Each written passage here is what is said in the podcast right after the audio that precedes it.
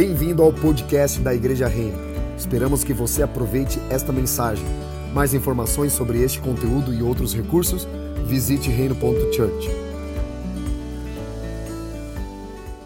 Muito obrigado pela, pela vinda de vocês. Hoje é o dia da nossa ceia ao Senhor, mas também nós daremos continuidade à nossa série falando sobre família. E no dia de hoje eu quero falar sobre na mesa com Jesus. Amém? Na mesa com Jesus. Nós temos falado nas duas últimas, nos dois últimos domingos. Primeiro domingo nós falamos sobre a família de Zacarias, Isabel e João Batista. No domingo anterior nós falamos sobre a família de Maria, Maria, José e Jesus, a importância de girar. Na primeira nós falamos sobre você, é, você carrega algo maior que você. No caso, Zacarias e Isabel, elas carregavam João Batista. Então era a responsabilidade deles cuidarem, gerarem. Nós falamos também que Zacarias, ele recebeu uma palavra de Deus e Deus o fez mudo. Porque ele não creu da mesma forma que Maria. Maria creu, cumpra-se em mim a sua palavra, Senhor. Essa foi a diferença. A diferença que Zacarias, ele não creu na palavra e Deus o fez mudo. Por quê? Ele sabia ministrar a presença do Senhor, era um homem de Deus, mas ele não sabia gerar um filho. Então Deus o fez mudo porque ele não creu na promessa de Deus. Na segunda, Maria recebeu uma mensagem de Deus através do anjo Gabriel e falou: Salve, agraciado, bendita tu és entre as mulheres, bendito o fruto do vosso ventre. E aquele anjo começou a falar sobre aquilo que ela estava gerando e o que tornaria aquilo que ela estava gerando, que era o nosso Senhor Jesus. E nós falamos sobre isso. Falamos sobre a família cheia do Espírito Santo, que tanto Zacarias, Isabel, Maria e José eram uma família cheia do Espírito Santo. E por ser uma família cheia do Espírito Santo, geraram filhos cheios do Espírito Santo. Então isso é importante. Só que hoje eu quero trazer um aspecto de intimidade. Então, por isso que o nome dessa mensagem é Na Mesa com Jesus. Amém? Feche seus olhos. Vamos orar. Quero te encorajar neste momento a focar na presença do Senhor. Não é sobre mim, não é sobre sobre uma pessoa humana, mas é sobre Cristo. Jesus, eu oro nesta noite, eu oro por cada homem, cada mulher cada criança, cada jovem e cada velha aqui neste lugar, Senhor. Que esta palavra ela venha penetrar em nossos corações. Senhor, eu oro por um espírito de revelação, de sabedoria da Sua palavra. Que nós saímos daqui, Senhor, transformados de glória em glória, conforme a Sua imagem e semelhança, Jesus. Eu oro, Senhor, para que se revele a nós, revele a Tua vontade, revele o Teu amor, Derrame sobre nós mais da tua presença, mais da tua unção, Senhor, sobre os nossos corações. Principalmente nesses tempos difíceis, Senhor. Muitos aqui têm experimentado angústia, muitos têm experimentado um tempo de sofrimento, mas a palavra do Senhor, ela nunca volta vazia. Eu oro, Jesus, que a alegria do Senhor, de fato, seja a nossa força. Eu oro, Deus, para que toda incredulidade caia por terra agora em nome de Jesus. Todo coração endurecido seja quebrantado agora em nome de Jesus, Deus. Eu oro por corações com uma terra fértil para absorver a água do teu espírito que está sendo derramada nesses últimos dias para nos preparar para a volta do nosso Senhor Jesus. E assim eu oro e te agradeço, Senhor. Amém. Aplauda Jesus. Glória a Deus. Glória a Deus. Abra comigo lá em Salmos capítulo 25, versículo 14.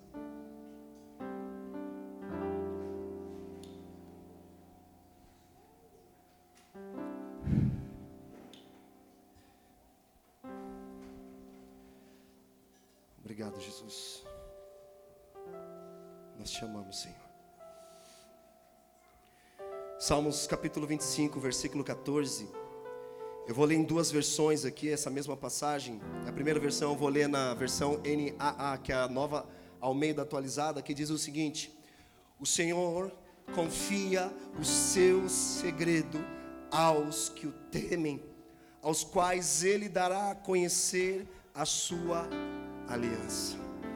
Agora vou ler na versão ARA, que é a Almeida Revista Atualizada, que diz o seguinte: a intimidade. Repete comigo: intimidade Agora fala para a pessoa do seu lado, intimidade.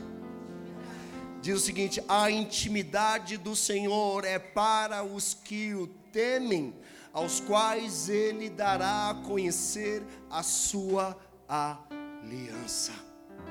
Eu quero que a gente foque nessa palavra, intimidade.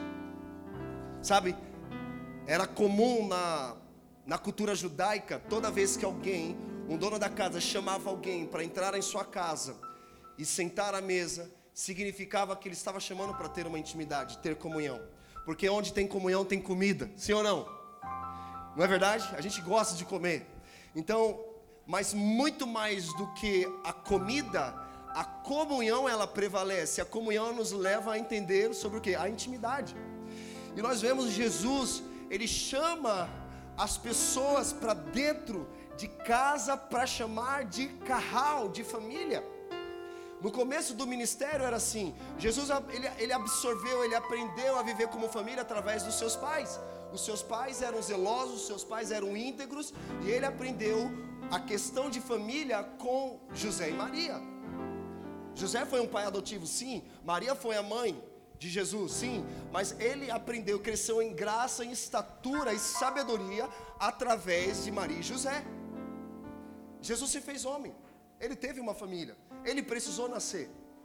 Nós vimos no domingo passado que José e Maria estavam em uma cidade e de repente Maria começou a sentir contração e procuraram uma hospedaria, um lugar confortável, mas estavam tudo ocupado. E acabou que eles se depararam com uma manjedora.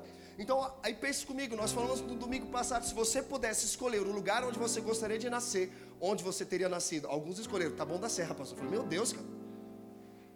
Outros Califórnia, outros na Europa, mas o próprio Deus, sabe o Deus, Deus escolheu nascer numa manjedora, cara, em Belém. Manjedora era o lugar onde eles colocavam comidas, restos de comidas para os animais. Você gostaria de ter nascido num lugar assim? Não. Se você pudesse escolher, você escolheria, pastor, ilhas, bora, bora, ilhas francesas, Califórnia, Havaí, pastor. Nossa, lindo. Mas o próprio Deus escolheu nascer numa manjedoura para ensinar que todo pequeno começo pode causar um grande impacto. E o próprio Deus se fez homem, dizendo: Eu preciso ter um relacionamento com eles. Qual foi o propósito de Jesus ter vindo? Deus acessível, Deus encarnado e Deus revelado.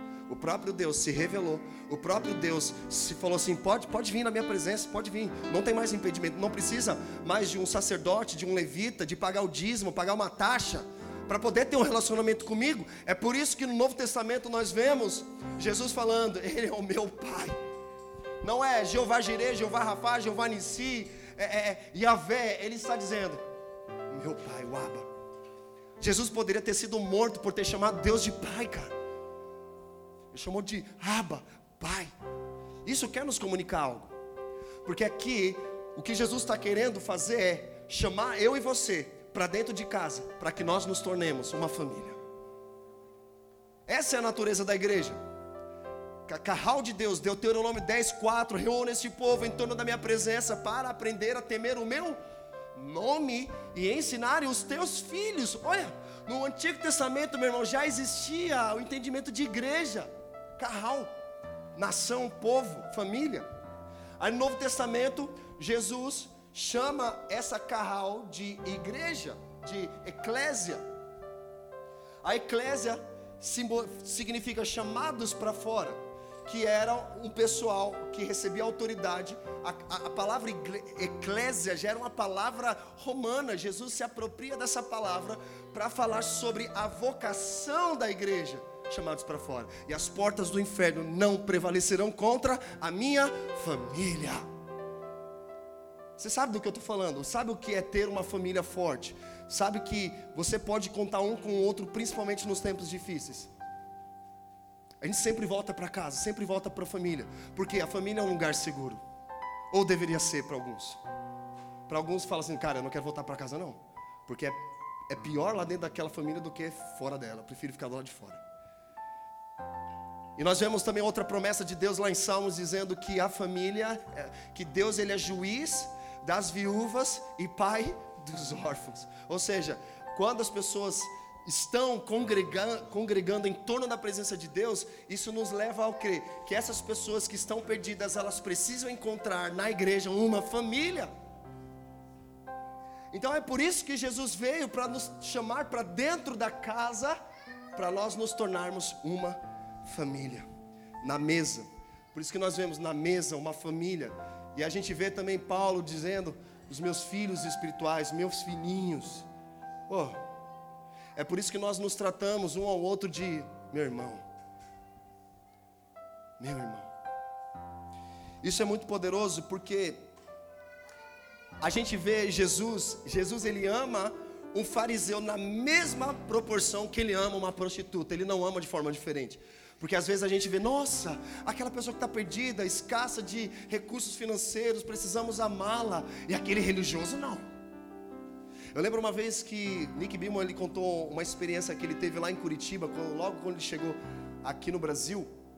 Ele tem um trabalho voltado para o resgate de mulheres que estavam na prostituição.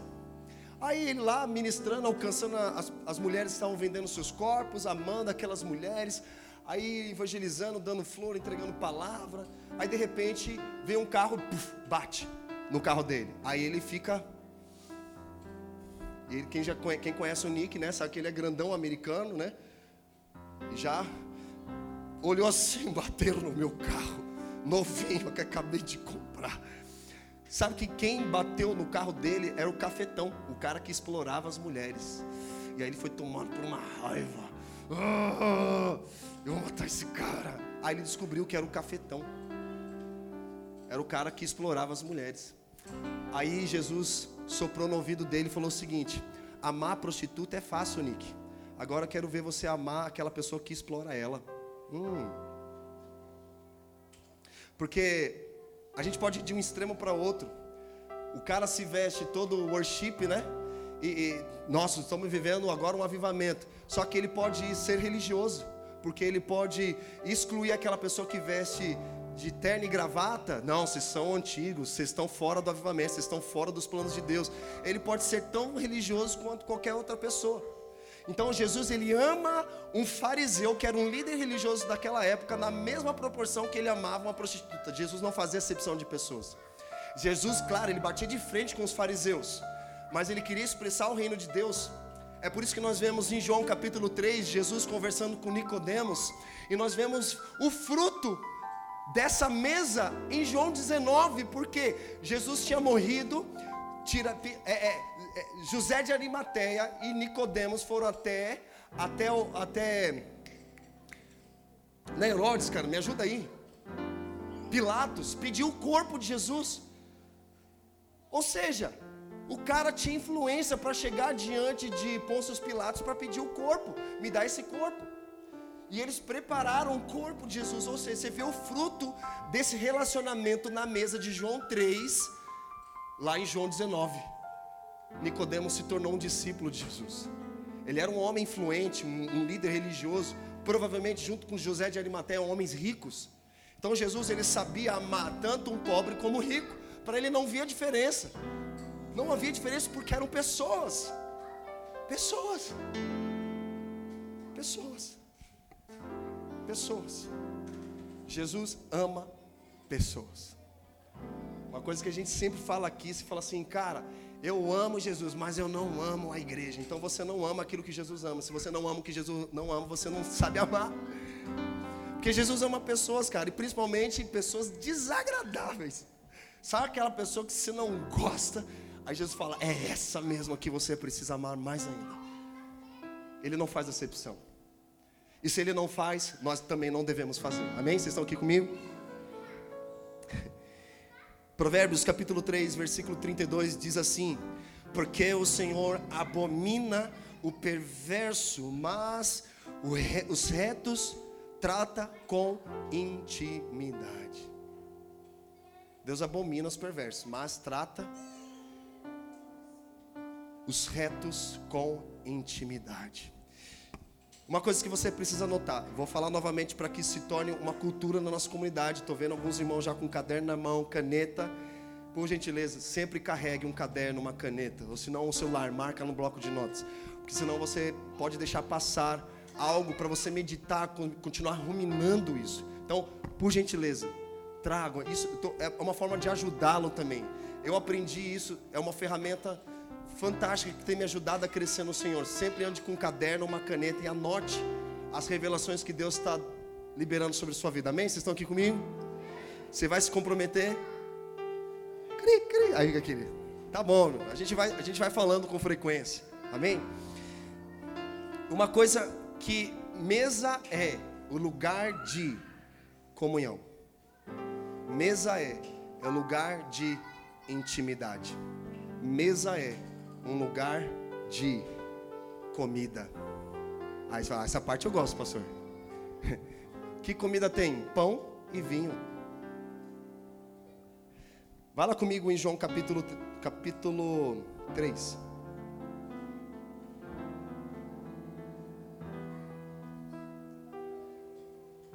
Capítulo capítulo 2, perdão. Versículo 1. João capítulo 2, versículo 1 diz assim: Três dias depois, houve um casamento em Caná da Galileia, achando-se ali a mãe de Jesus. Jesus também foi convidado com seus discípulos para o casamento. Tendo acabado o vinho, olha só, tendo acabado o vinho, a mãe de Jesus lhe disse: Eles não têm mais vinho. Mas Jesus lhe disse: Mulher, que eu tenho contigo, ainda não é chegada a minha hora. Então ela falou aos serventes: Fazei tudo o que ele vos disser. Estavam ali seis talhas de pedra que os judeus usavam para as purificações, e cada uma levava duas ou três metretas. Jesus lhes disse: Enchei de água as talhas, e eles a encheram totalmente. Então lhes determinou: Tire agora e levai ao mestre Sala, e eles o fizeram. Tendo o mestre Sala provado a água transformada em vinho, não sabendo de onde viera, se bem que o sabiam os serventes que haviam tirado a água, chamou o noivo. E lhe disse: Todos costumam pôr primeiro bom vinho, e quando já beberam fartamente, servem o inferior. Tu, porém, o guardaste bom vinho até agora. Com esse deu Jesus princípio a seus sinais em Caná da Galileia, manifestou sua glória e os seus discípulos creram nele. Sabe que eles começaram a falar? Não tem mais vinho. Vinho simboliza alegria, é, que, é como se ele dissesse: não tem mais alegria nesse casamento. É por isso que nós vemos o primeiro milagre de Jesus, sabe onde foi? Na família, casamento. O, a primeira manifestação de Jesus foi no casamento. Ele tem interesse na família, sim ou não? E eles disseram: acabou o vinho, ou seja, acabou a alegria no começo do casamento. Isso nos aponta algo profético, porque quando nós falamos de mesa, falamos de um lugar de pão, que é a palavra, mas também falamos de vinho, que é a alegria do Senhor. Não pode faltar. Não pode faltar. Não pode faltar. E o significado da, dessa palavra intimidade, eu fui olhar aqueles que gostam de estudar as escrituras, tenham um dicionário chamado Strong. Você pode adquiri-lo dentro do aplicativo Oliver Tree, que ele, você clica na palavra, ele te dá o significado original dela. Aí sabe qual é o significado da palavra intimidade? Conversa familiar. Eu falei, eita! Olha o que ele diz, ficaria assim, então, a intimidade do Senhor, a conversa familiar do Senhor é para os que o temem. Então, se eu não tenho um Senhor, Ele não pode me confiar a sua intimidade. Ei, tem alguém comigo? A intimidade do Senhor é para os que o temem, aos quais Ele dará a conhecer a sua aliança. Você quer conhecer a aliança do Senhor? Você quer conhecer o propósito do Senhor? Você quer conhecer a vontade do Senhor? Então Ele está te chamando para a mesa, para ter intimidade com Ele. A glória do Senhor é se ocultar, mas a glória dos filhos é descobri-lo. Quer conhecer a vontade do Senhor? Ele está chamando e você para a mesa. Lá em Salmo, esse eu quero que você abra. Lá em Salmos, capítulo 23, versículo 1. É um salmo muito conhecido por nós. Você entra no ônibus, tem alguém vendendo um pôster, né? O Senhor é meu pastor, e de nada tenho falta. É pendurado na, na parede do, do quarto, da sala, marca a Bíblia, deixa aberta, o Senhor é meu pastor. Mas a gente precisa entender o que está querendo dizer aqui. Vamos lá, Salmos capítulo 23, versículo 1. Quem achou, diga amém. Diz assim: O Senhor é o meu pastor, nada me faltará. Ele me faz repousar em pastos verdejantes, lava-me para junto das águas de descanso, refrigera minha alma, guia-me pelas veredas da justiça, por amor do seu nome. Ainda que eu ande pelo vale da sombra da morte, não temerei mal algum, porque tu estás comigo. O teu bordão e o teu cajado me consola. Prepara-me uma mesa na presença dos meus inimigos. Unges a minha cabeça com óleo, o meu cálice transborda. Bondade e misericórdia certamente me seguirão todos os dias da minha vida e habitarei na casa do Senhor para todo o sempre. Cara, é lindo. Sim ou não? Poderoso. Aqui começa o Senhor é meu pastor. Eu quero destacar aqui a fala de Jesus, de Jesus, que diz o seguinte: de Deus ele fala o seguinte: prepara-me uma mesa na presença dos meus amigos Prepara-me uma mesa na presença dos, das minha, da minha família. Ele diz: Prepara-me uma mesa na presença dos meus dos meus inimigos. Não é uma mesa de amigos da família, mas de inimigos. E quando entra quando você entra debaixo de um pastoreio, de um pastor, o pastor ele coloca você numa mesa e serve você com pão e com vinho. É o que nós estamos fazendo aqui.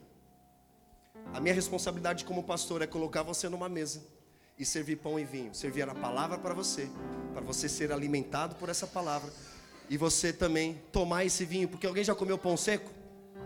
Fica aqui, não, não fica?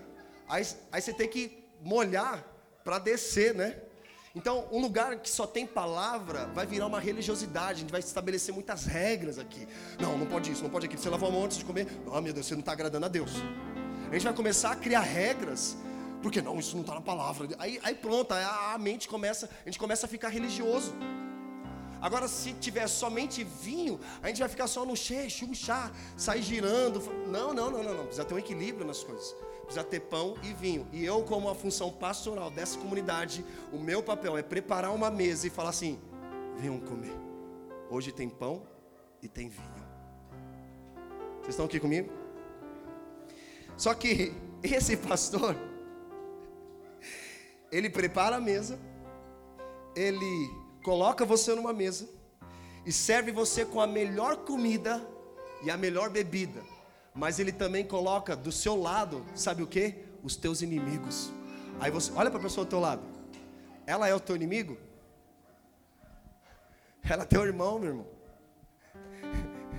Talvez seja o seu melhor amigo que está aqui do seu lado. Você olhou para ele, pô, é meu melhor amigo.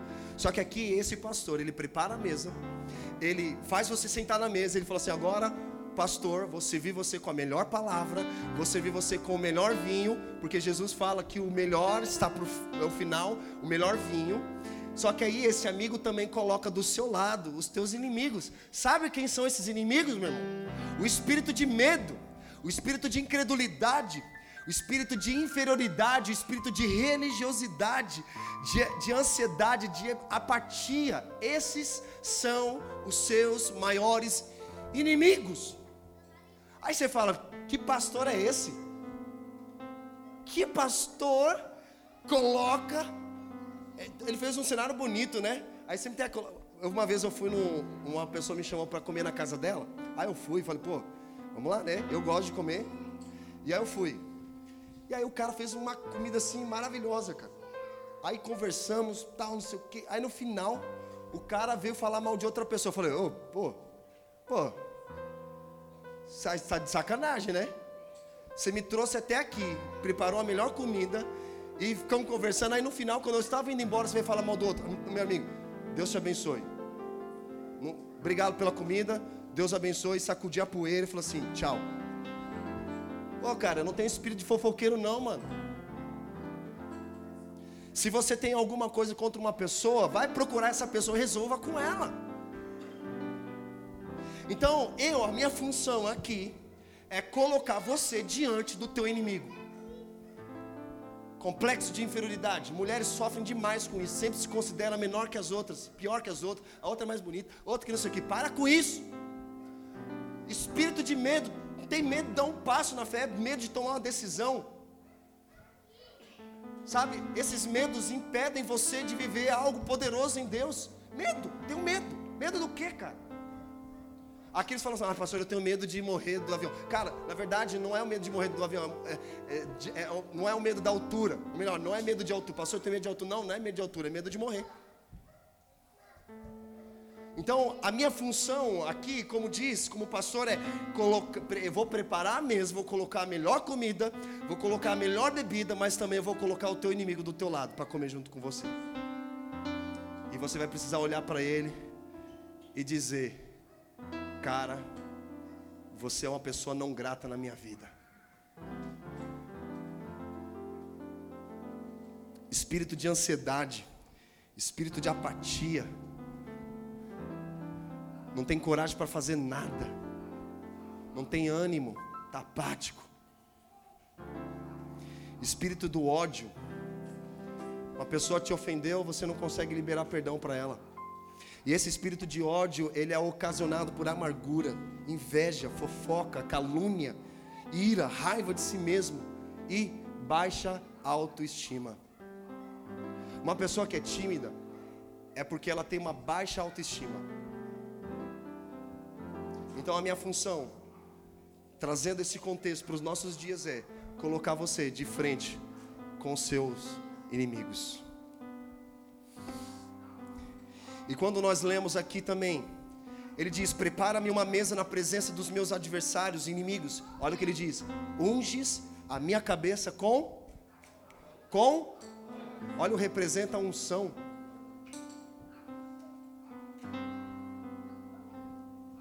Primeiro nós começamos falando aqui: O Senhor é meu pastor. Ele é o seu pastor. Então esse pastor vai preparar para você uma mesa vai comer, colocar o melhor pão, vai colocar a melhor bebida, mas e vai colocar você diante dos teus inimigos, mas também ele vai ungir a sua cabeça, por quê? Quando nós lemos lá em João capítulo 10, diz: O Senhor, é, é o, o, eu sou o bom pastor, e o bom pastor dá a sua vida pelas suas ovelhas, e as ovelhas ouvem a sua voz, reconhecem e, e obedecem, seguem. Só que a gente precisa entender o contexto também. O pastor, naquela região, sabe o que ele fazia? Ele carregava um cajado e carregava também uma bolsa de óleo. O cajado ele usava para trazer as ovelhas para perto, porque uma das suas extremidades ela tem uma envergadura que ela puxa a ovelha para perto do rebanho, porque uma ovelha desgarrada do rebanho ela fica uma presa fácil para os lobos. Então por isso nós precisamos andar em unidade, ainda mais nos dias maus. E aí o pastor ele observa, traz para perto. E aí ele usa também um cajado para disciplinar essa ovelha. Não é para julgar essa ovelha, para matar essa ovelha, é para trazê-la para perto.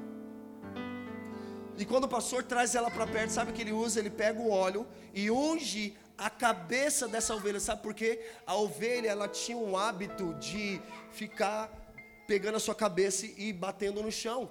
E muitas vezes ela se enroscava entre os arbustos. E também é comum moscas ficarem circulando a cabeça da ovelha, porque as moscas, elas brotam ovos de moscas ali no nariz da ovelha. E também no ouvido. Sabe por quê? No Novo Testamento nós vemos uma expressão chamada Beuzebu. Beuzebu significa príncipe das moscas. Então o que, que esse príncipe das moscas quer fazer? Atazanar sua cabeça, para que você fique desorientado, seus pensamentos ficam perdidos e elas e, a, e, a, e, essas moscas, elas querem entrar onde? No ouvido. Sabe qual é a melhor coisa que uma ovelha tem? Audição. Ela não enxerga bem, mas ela tem um bom ouvido. Já viram um vídeo no, no YouTube que quando as pessoas chamam a ovelha, as ovelhas nem aí, estão lá comendo. Aí de repente o pastor, aí as ovelhas levantam a cabeça, as orelhas esticam e elas vão direto para o pastor. Por quê? elas ouviram, reconheceram e obedeceram à voz do pastor. Por quê? Intimidade. Um outro estranho chamou, ela não foi porque ela não tinha intimidade. E aí o pastor vem e unge a cabeça dessa ovelha, sabe para quê? Para expulsar aquelas moscas que ficam atazanando a mente daquela ovelha. Então é esse que esse texto está querendo dizer: unge a minha cabeça com óleo de alegria. Essa é a promessa de Deus para mim e para você. E os nossos pensamentos nos levam para fora da vontade do Senhor, para o convívio da vontade do Senhor. E para isso que o pastor, profeticamente, ele derrama, unge a minha e a sua cabeça com óleo de alegria. Vocês estão aqui comigo? Sim?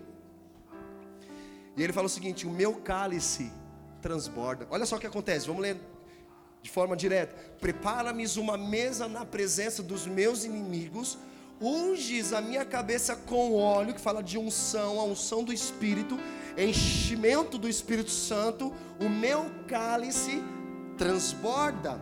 E essa palavra cálice, o meu cálice significa experiência. Lembra quando Jesus ele ora é, lá no Getsemane, ele diz o seguinte: Aba Pai, se necessário for, afasta de mim este, afasta de mim esta experiência. Que o cálice ele representa uma experiência ruim, ou uma experiência boa, mas aquela experiência que Jesus estava prestes a experimentar não era boa. Então por isso que ele ora: afasta de mim esta experiência, afasta de mim este cálice. Só que aqui fala: se o cálice transborda, fala de vida, ou seja, prepara-me uma mesa na presença dos meus inimigos. Espírito de medo, espírito de ansiedade, espírito de baixa autoestima, espírito de imoralidade sexual, prepara uma mesa diante dos meus inimigos, unge a minha cabeça. Ou seja, quando o pastor ele prepara uma mesa, sabe o que ele quer fazer? Que você seja uma pessoa cheia do Espírito Santo, para que o teu cálice transborde, para que você tenha experiências com o Senhor. Vocês estão aqui comigo? Cara, isso é muito poderoso. E o meu cálice transborda.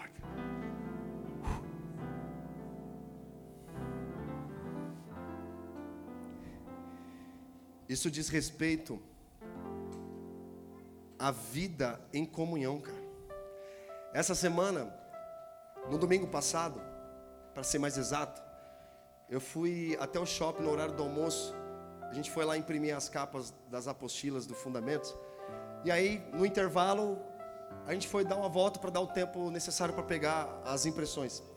E aí, acho que era o Theo, o Joaquim estava com a gente, falou assim: pai, Vamos assistir Sonic, que a fila tava gigante. Eu pensei, meu Deus, cara, tá lutando. Não, hoje não é dia, filho, não vai dar tempo. Aí eu pensei que a fila, quem já foi no Shopping Tabuão, né, tem um, o, a praça de alimentação em frente é o cinema. Aí eu pensei, nossa, o Sonic tá bombando. A fila tava gigante. Só que aí eu fui averiguar a situação, não era a fila do cinema. Aí eu fui ver a fila de um restaurante. Aí eu fiquei, peraí, todos os outros restaurantes vazios e esse restaurante da fila estava quilométrica, cara. Falei, peraí, tem alguma coisa diferente nesse restaurante? Aí eu quando fui ver, tinha um banner enorme escrito assim, coma à vontade, por R$19,90. Falei, ah, tá explicado. Coma à vontade por R$19,90. Aí sabe o que o Senhor ministrou no meu coração? Diz o seguinte, que nós gostamos de comer muito e pagar pouco. Isso é uma mentalidade de pobreza. Você vê, quando você vê aquele banner assim, é, preço único, mas só não pode repetir. Aí o cara faz um pratão, um prato, ele, meu Deus, faz uma obra, assim, um, um, um World Trade Center no prato. E ele quer começar porque ele já experimentou escassez na vida dele. E ele sempre acha que não vai ter comida para comer amanhã. Então ele quer comer o máximo que ele puder. Porque ele fica pensando, amanhã eu não, eu não vou conseguir comer isso, então eu vou aproveitar. O preço está barato, então eu vou comer bastante. Mentalidade de pobreza. Aí, na segunda-feira, nós fizemos o nosso nossa comida mexicana. Para quem não foi, perdeu, perdeu, perdeu. Vou abrir um restaurante mexicano, cara. O pessoal já profetizou, falou: Meu, se você abrir, você vai derrubar o Senhor. Que, hã? Na terça? Na terça. Aí, pô, eu gosto. Quem já comeu comida mexicana, fala aí. Não. Meu Deus, cara. É, é bom. Aí eu fiz, aí eu falei pro pessoal, ó, confirmem até hoje, até tal horário, porque eu vou preparar, pegar a lista e vou preparar a quantidade para as pessoas que confirmaram. Eu fiz baseado nas pessoas que confirmaram e fiz. Né? Passei lá terça-feira cozinhando, jogando um tempero assim, orando, falei, essa comida maravilhosa, iguari, quem já comeu chile, guacamole, quem não gosta, meu Deus, vocês não sabem que você está perdendo, muito bom, muito bom mesmo. E aí eu preparei, levamos lá para casa do André, aí o André falou assim, pastor, nunca já comi comida mexicana, pastor, não gostei. Aí pronto, já veio, já não gostei, não sei, pastor, vamos ver aí esse negócio aí. Aí o Diego falou assim: é, vamos ver essa comida mexicana aí, né? O pastor está fazendo. Vamos aí, né? Aí sim, colocamos a mesa. Só que, detalhe, eu não estava preocupado com a comida, eu estava interessado no relacionamento. A comida era apenas um, um aditivo, só uma desculpa para a gente ter tempo de mesa. Só que eu, eu gosto desses ambientes que eu fico observando cada um. E aí, sentado na mesa, todo mundo comeu, aí eu teve um que falou assim: Nossa, pastor, fez pouco. Aí eu fiquei, dei risada, eu falei. Aí, todo mundo comeu e ficou satisfeito. Eu, pelo menos, fiquei satisfeito. Falei, nossa, já. E eu como bastante, nem havia almoçado. Porque tem aqueles que pensam, mano, eu não vou nem tomar café, não vou nem almoçar, porque eu vou comer muito, eu vou dar prejuízo. Não tem os caras que pensam assim? Aí já está olhando aí, ó, você aí, ó. Quero dar, vou dar prejuízo, tá ferrado, vou, vou dar prejuízo para esse estabelecimento, vou comer muito. Não vou nem tomar café, não vou nem almoçar, vou comer muito. Aí, terminamos de comer, aí, teve, aí eu só vi o movimento, né? Ô, mano, vamos fazer um churrasco? Aí eu só observando, dando risada, né? Aí começaram a movimentação, falei, peraí, gente, vocês estão com fome ainda? É, pastor, por quê? Nem é comida mexicana, é, é uma coisa mais pequena, agora churrasco é problema, né? Pra todo mundo. Só foi entrada, pastor, só foi... Falei, rapaz, meu, tem comida em casa não, meu? E Paulo fala sobre isso no momento da ceia, que os caras não comiam, chegavam na igreja que não comiam tudo, nem esperavam os outros, nem pensavam no outro que ainda não havia comido. Os caras já comiam tudo, parecia um gafanhoto devorador, cara. Quer um exemplo? Oh, vamos lá, meu Deus, cara, meu Deus. Gente, eu vou colocar você diante dos teus inimigos, sério. Fomos lá, eu e o Gabriel, comprar pão de queijo. Aí fomos comprar pão de queijo. Chegamos aqui, foi só o tempo de colocar ali, voltar a pegar o café, já tinha acabado o pão de queijo. Falei, gente, os gafanhotos devoradores comeram toda a colheita. E foi muito rápido. Falei, nossa, eu dou para comer um pão de queijo, comeram todo o pão de queijo. Aí deixaram lá a sacola rasgada lá no chão. Foi. Falei, não, cara, não é possível tive nem tempo de dar uma mordidinha no pão de queijo. Mas tudo bem, tudo bem, estou em paz, irmão. Não estou ofendido com você, pelo amor de Deus. Mas eu, eu, eu, eu gosto desses ambientes porque eu aprendo muito, eu sou muito edificado. E aí lá na, na comida mexicana, toda uma, aquela movimentação, aí todo mundo falando, ah, não, pastor, comida mexicana é boa aí, hein, pastor. Aí eu fiquei assim, é, é boa, é muito bom, eu sei o que eu estou fazendo, eu provei antes. Não vou oferecer algo que eu não havia provado antes. E aí todo mundo comeu, ficou satisfeito. Mas tinha uns que falavam assim, ei, pastor, vamos fazer um churrasco agora, né? Eu falei, rapaz, churrasco? Tá bom, faz aí. Fizeram churrasco, comeram carne, tome carne, toma carne, toma carne. Aí eu dei umas bicadas ali na carne, comi alguma coisa, não cabia nada. Então, o que eu comesse depois disso, não me alimentava, só me enchia. Está entendendo? Vocês estão aqui comigo, gente? Não estava mais me alimentando, estava me enchendo. E eu poderia, e, e quem come muito pode ter problemas de estômago. Porque o, o organismo não está com a capacidade normal dele de fazer digestão, aí você pode passar mal. E eu fiquei observando aquela cena, falei, olha só, cara, que incrível isso. Nós, eu e você, gostamos de comer muito e pagar pouco. Por exemplo, Cacau Show. Todo mundo vai comprar cacau show, é caro, mas é, é, é quer, quer comer chocolate bom, sim ou não? Período da Páscoa aí, ó, quer comer chocolate bom, mas quando vê o preço não quer pagar. Fala, não, muito caro. É igual santidade. Todo mundo quer ter, mas não quer pagar o preço. Amém? Tem alguém comigo? Então isso nos leva a uma reflexão da nossa vida cotidiana, a nossa mentalidade, como nós enxergamos as coisas que estão ao nosso redor. Há uma grande diferença entre pobreza, riqueza e prosperidade.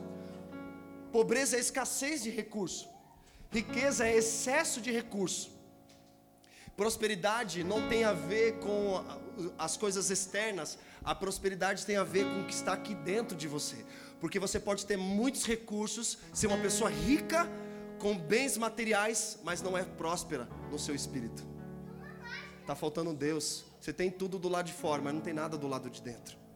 E aí existe esse vazio que você tenta preencher com coisas, com trabalho, até mesmo com casamento. Tem mulher que casa com um homem rico porque ela teve uma infância de pobreza, escassez financeira. Então ela diz: Cara, eu preciso casar com um homem rico para que eu não viva aquilo que eu vivi quando era na minha infância. Com esse tipo de pensamento, ela casa. Três meses, pouco tempo depois, ela se divorcia e volta a ser pobre de novo. Porque a motivação do coração dela, ela achava que preencher o vazio do coração dela era casar com um homem rico. Promessas vazias. Ela acredita que casando com um homem rico, ela encontrará sentido para a vida dela e aquela pessoa vai dar valor para ela. Promessas vazias. Sabe, eu sinto no meu espírito que Deus quer nos curar em nosso interior, em nossa mente, em nosso coração. A nossa forma de pensar e a nossa forma de sentir, sabe por quê? Deus ele não quer que você viva com ansiedade, preocupação, com depressão, qualquer outra coisa do tipo que te impede a desfrutar mais da presença do Senhor. Ele quer que você tenha intimidade com Ele. E eu vejo, eu creio que Deus hoje Ele quer nos chamar para a mesa. Quer chamar para um, um, um relacionamento e uma intimidade. Sabe? A palavra conhecer na Bíblia é intimidade. É da mesma forma que um homem, quando casa com uma mulher, ele vai desfrutar, sabe do que? Intimidade com ela. Eu estou falando de sexo. O sexo fala de intimidade, cara. Quando o homem e a mulher se casam, eles se tornam uma só carne. Fala de intimidade. E quando nós temos um relacionamento com o Senhor, uma intimidade, nós nos tornamos um com Ele. Um com Ele. Aquele que permanecer em mim, eu permanecerei nele e dará muitos frutos. E frutos que permanecem para sempre. Legado. Aquilo que você está entendendo hoje, aquilo que você está vivendo hoje, não é para você, não pode parar em você. Precisa estender na vida de outras pessoas. E pensa, num ambiente de mesa, é legal. Quem tem essa cultura em casa de mesa, vai perceber o seguinte: quando reúne a família toda, né? No dia das mães, meu Deus, dia das mães, a mãe reúne todos os filhos, né? Todo mundo na mesa, cara, é a coisa mais linda, porque tem um que tá lá na ponta, fala assim para você: ô, ô irmão, passa o arroz para mim aí. Aí ele vai, pega o arroz, ó, passa pro fulano, pro ciclano, pro beltrano. Aí ele dá o prato, não é? Ó, põe para mim um pouquinho mais de purê de batata. Aí pega o prato do fulano, vai pondo e vai passando um pro outro. Cara, isso é lindo demais, mano ambiente de família. Eu acredito que muitos aqui nunca desfrutaram de um ambiente como esse. E fala assim: puxa, eu queria desfrutar disso. Porque hoje em dia, nas famílias, o que, que, que, que acontece? Cada um pega o seu prato, senta em frente à televisão e ninguém olha na cara do outro. Mas no ambiente de mesa, não tem como você desviar o olhar. Você vai sempre precisar do outro para que o outro coloque para você um purê de batata no teu prato. Põe um purê de batata para mim. E aí sempre vai ter o outro servindo você. É um ambiente de família isso.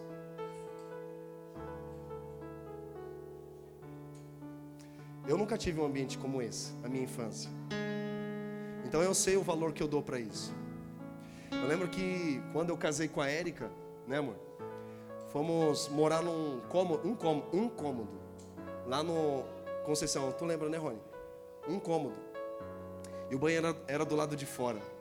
Então, no mesmo lugar que era a sala, era a cozinha e era o quarto do Joaquim, é tudo no mesmo lugar. Um cômodo. E aí eu lembro que quando nós nos mudamos aqui para perto, Campo Limpo, Deus nos agraciou com uma casa muito grande. E na casa onde a gente morava lá na Conceição, não tinha uma mesa, cara. A gente sentava tudo no chão, né? Vamos comer. Cara, era, era gostoso, assim, mas sentia falta de, uma, de, de algo, sabe? Tinha as pessoas, mas tava faltando algo. Eu falo, gente, perdão, não tem uma mesa aqui para sentar. Ah, não, pastor, é, é, não era nem pastor essa época. Não, a gente senta aqui no chão mesmo. E a gente sentava do jeito que dava e vão comer. Tinha comunhão e vão comer. Só que aí quando a gente se mudou para o Campo Limpo, a gente ganhou uma mesa, cara. A primeira coisa que aconteceu comigo quando entrei na casa foi chorar. Eu falei, caramba, meu, eu tenho uma mesa agora. Talvez para você é besteira. Besteira, não é uma mesa. Tá, tá chorando por causa de uma mesa, mas para mim era coisa poderosa. Tu, tu já foi né, no campo, lá no, na Conceição, no Campo Limpo também. Né? Tinha uma mesa, cara. E, era maior do que a gente precisava, mas era uma mesa que ocupava a cozinha inteira. Mas era uma mesa. E a gente sentava, tinha comida, tinha chile, tinha comida mexicana, tinha até. Foi a época boa, hein? Que eu fazia até no final petit gâteau, cara. Meu Deus, se você pegasse essa época, você estaria bem, cara. Você comeria até petit gâteau na minha casa. Hoje é só panqueca, só panqueca. Mas tinha muita Bíblia, cara, muita conversa, a gente ficava horas e horas. Era casa, né? Não era apartamento, a gente podia ficar, né? De madrugada, o tempo todo. Mas assim, eu chorava só de só pelo fato de ter uma mesa em casa, de poder olhar para a pessoa que estava na minha casa, porque eu entendia que aquela pessoa que eu chamava para entrar na minha casa, eu, eu queria dizer para ela, eu falava sempre, eu quero ter comunhão com você, eu quero te servir. Eu quero fazer uma boa comida. E eu, eu gosto de fazer isso. Gosto de chamar alguém para mim cá e falar assim: Eu vou preparar comida. Eu quero te servir. Quero preparar com o melhor que eu posso dar para você. E antes de servir uma comida, eu provo ela. Para ver se está boa para a pessoa comer. Porque eu não posso dar pra, nada para alguém que eu não tenha provado. É por isso que Jesus, Deus fala assim lá em Salmo: Provai e vede que o Senhor é bom. E os, e os que confiam nele. Ei, como que eu vou dar algo para alguém se eu nunca provei?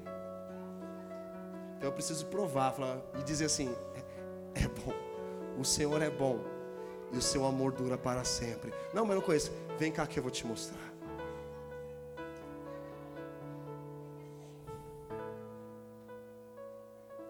Mesa, mesa, mesa.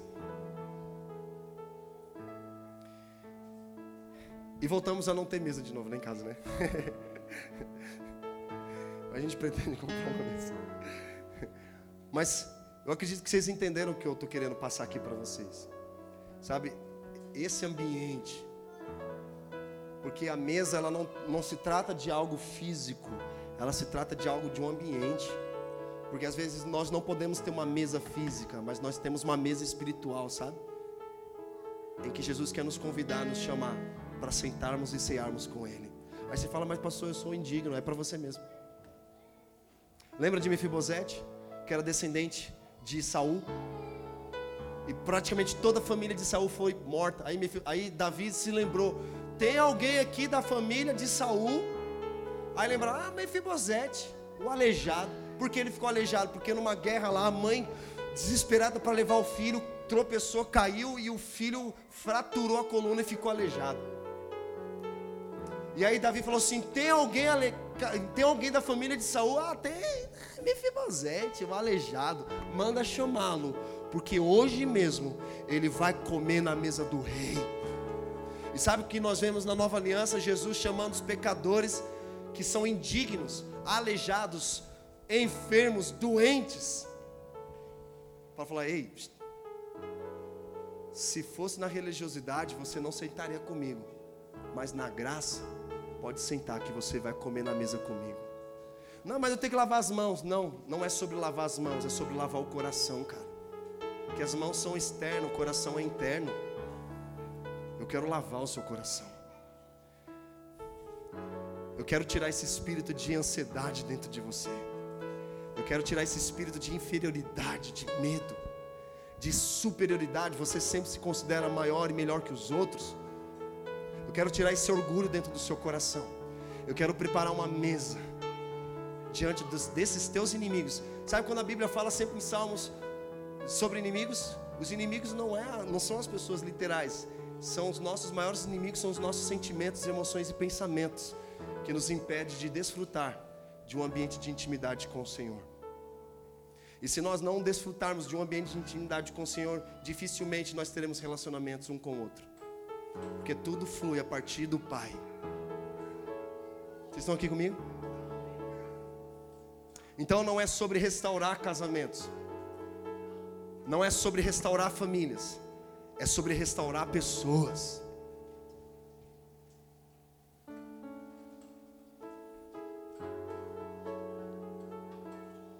Eu lembro como se fosse ontem, chegando numa casa, tinha uma mesa, e eu chorava. Eu falei, meu Deus, cara. Que presença. E um falando pro outro, me passa, me passa o arroz. Me passa o, o purê de batata.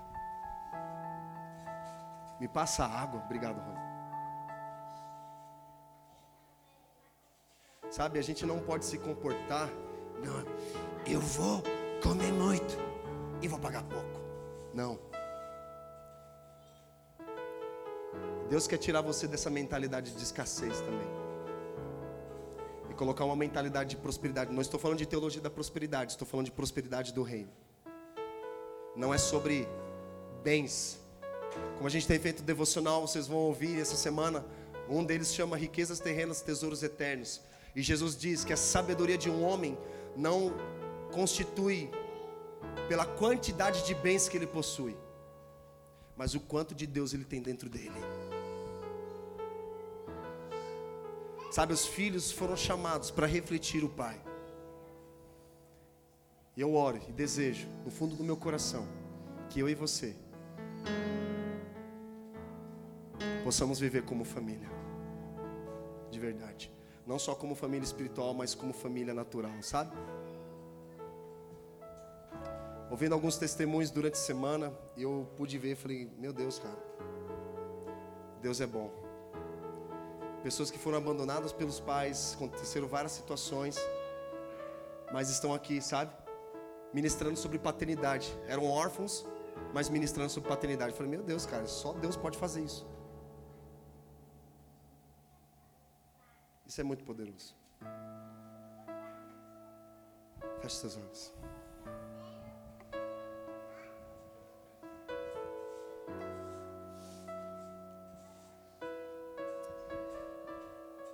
Espírito Santo,